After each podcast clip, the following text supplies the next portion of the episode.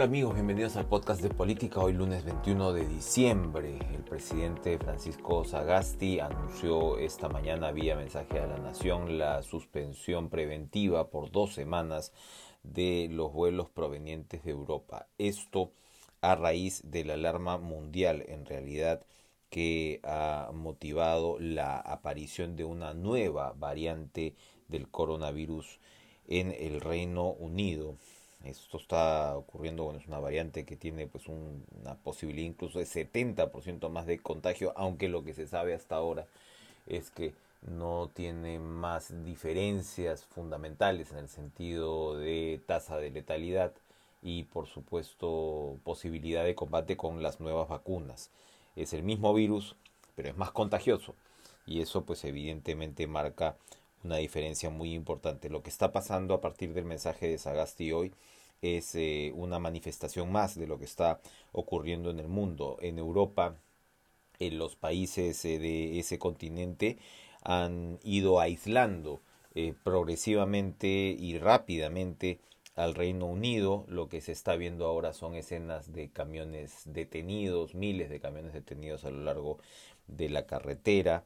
Eh, Francia ha impuesto pues medidas eh, bastante estrictas eh, a, al, al, a, lo largo pues de las de las carreteras y es, es en realidad un cierre repentino de fronteras el que está viviendo el Reino Unido. Esto ocurre en segundo lugar en momentos en que Estados Unidos y Europa eh, adelantan sus campañas masivas de, de, vacunación. En el caso de Estados Unidos, la vacuna de Moderna ya eh, ha comenzado pues a ingresar al eh, país. Esto una semana después de, de, que se empezara con la de Pfizer. ¿no? La vacuna de Moderna, como la de Pfizer, también requiere de dos dosis, ¿no? espaciadas por eh, semanas. Esta eh, vacuna recibió su autorización de emergencia por parte de la FDA el viernes.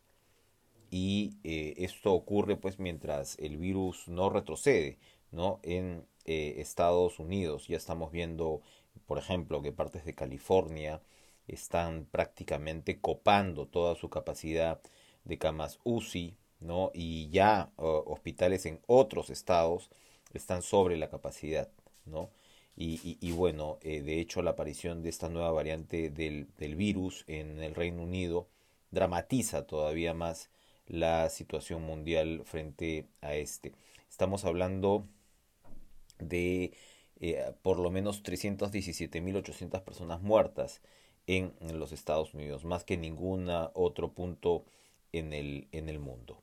Y bueno, mientras esto ocurre, en Europa también ¿no? comienza eh, un importante operativo logístico sin precedentes para vacunar a las eh, personas. Esto está ocurriendo pues en capitales europeas importantísimas, ¿no? como Estocolmo, Atenas, Lisboa, Varsovia, y los gobiernos europeos están preparando para eh, impulsarla eh, de manera sin precedentes en estos días. Ahora se espera que la agencia europea no eh, vaya a aprobar la vacuna de Pfizer el lunes y esto pues evidentemente va a dar inicio a una operación gigantesca de vacunación.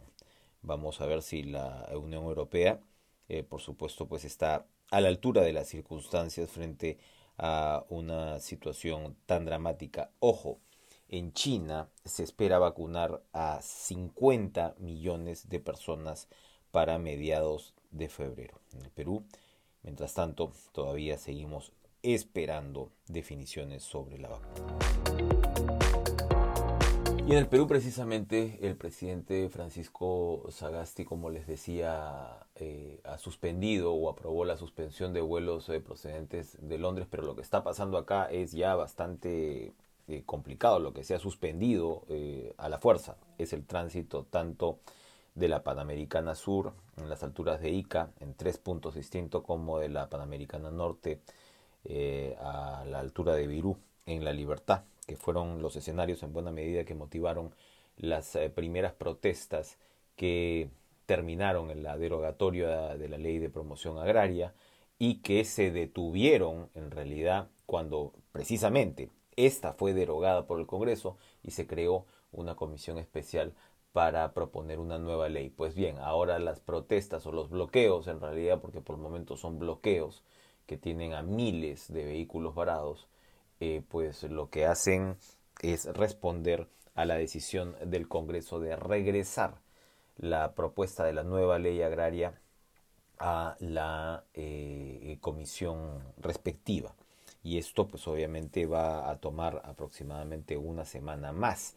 La propuesta de la ley que había puesto sobre la mesa la comisión especial pues implicaba sobre todo un tema remunerativo que ha sido visto realmente con mucha crítica por parte de los sectores agroexportadores que señalan que incluso había rubros que podían terminar quebrando, como el de espárragos, el de la uva de mesa y el de muchísimas empresas eh, medianas y pequeñas, porque al final primero se habló pues de un régimen diferenciado de salarios según el tamaño de la empresa y al final quedó en un régimen común y, en realidad como lo dijo el fin de semana el eh, eh, ministro de Economía Waldo Mendoza, pues eh, había un error de cálculo. Él lo llamó un pequeño detalle que no es menor porque la nueva remuneración se estaba calculando sobre jornales mensuales que sumaban 25 días cuando debería ser de 30 días. Él dijo que la variación eh, no era menor para efectos de calcular el impacto del régimen y lo que lo que en fin eh, si se hace el cálculo como él estaba señalando, no habría tanta diferencia ¿no? entre lo que se propone y lo que ya está, ¿verdad? Eh, lo que se proponía ¿no? era una remuneración diaria de 57 soles y, y lo que ya está pues es alrededor de eh, los 40 soles, 39 soles. Entonces es una diferencia importante, tiene que ver además este con la contabilidad de bonos, de bonos de escolaridad, del bono de transporte, de todos los derechos laborales, ¿no? Eh, para el ministro, ¿no? Eh, por ejemplo, el bono de solidaridad, ¿no? Del que se habla, debería ser parte de una discusión, no debería ser parte de una discusión legislativa, sino de esquemas de negociación colectiva. El hecho es que el Congreso respondió a estas preocupaciones, pero ahora eh, enfrenta este tema de protestas porque lo que se ha señalado es que la comisión se tomaría otra semana para tener el resultado final. Así que delicada situación la que atraviesa el eh, gobierno de transición y emergencia presidido por Francisco Sagasti en estos momentos. Para finalizar, eh, una decisión que complica en realidad la vida de Dionisio Romero, uno Dionisio Romero Paoletti, uno de los hombres más ricos del Perú, porque la Fiscalía ha ampliado la investigación a Keiko Fujimori eh, para, entre otras cosas, atribuirle responsabilidad penal al hombre fuerte del grupo Credicorp. Bueno, se le atribuye fraude en la administración de personas jurídicas por los aportes a Fuerza Popular. Esto es una decisión ¿no? del fiscal José Domingo eh, Pérez. Esto tiene que ver con las campañas del 2011 y del 2016. Como sabemos, en el caso de la campaña del 2011, eh, Romero Pauletti le entregó a Kiko Fujimori la friolera de 3.650.000 dólares para financiar su campaña. Esto según la justificación del eh, eh, importante ejecutivo eh, porque pues la posibilidad de que Ollanta Humala asumiera la república o la presidencia de la república era vista pues con terror por los empresarios del país en términos pues de su de su famosa gran transformación que al final pues no lo fue tanto pero bueno el hecho es que el argumento central del, del, del fiscal eh, eh, y que tienen pues relevancia jurídico-penal, ¿no? es un delito contra el patrimonio en la modalidad de fraude en la administración de personas jurídicas. Eh, el fiscal eh, sostiene que aquí hubo clandestinidad porque no se le informó al directorio la decisión de usar esta plata del banco, no era una donación de la familia Romero, sino es una plata del banco. Y eh, también ha señalado la exorbitancia ¿no? de estos, estos montos. Y también ha comparado de alguna manera esta situación ¿no? con la del pitufeo que se ha visto, el famoso pitufeo que es ir retirando eh, montos no menores, pero no estamos hablando pues del total, sino de montos divididos en este caso para poder eh, hacer este, este retiro. El eh, argumento del señor Romero y de su abogado José Ugas es que básicamente pues esto estaba dentro de las atribuciones de la, de la empresa. El propio Credicorp ha emitido un comunicado que si bien eh, no, no, no se fue informado. Esto estaba precisamente dentro de las atribuciones que tenía en ese momento quien estaba al frente del grupo y que eh, tan es así que cuando ellos se han enterado de la donación, pues no han realizado ninguna demanda penal contra Romero.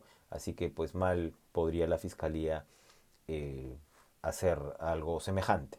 Bueno, en fin, es como siempre o como ocurre muchas veces decisiones controversiales de la Fiscalía, pero que sin duda le complican este fin de año al manda más del Banco de Crédito del Perú y el grupo empresarial que también lo acompaña. Así comenzamos esta semana navideña. Tengan ustedes un excelente día y nos reencontramos mañana. Gracias.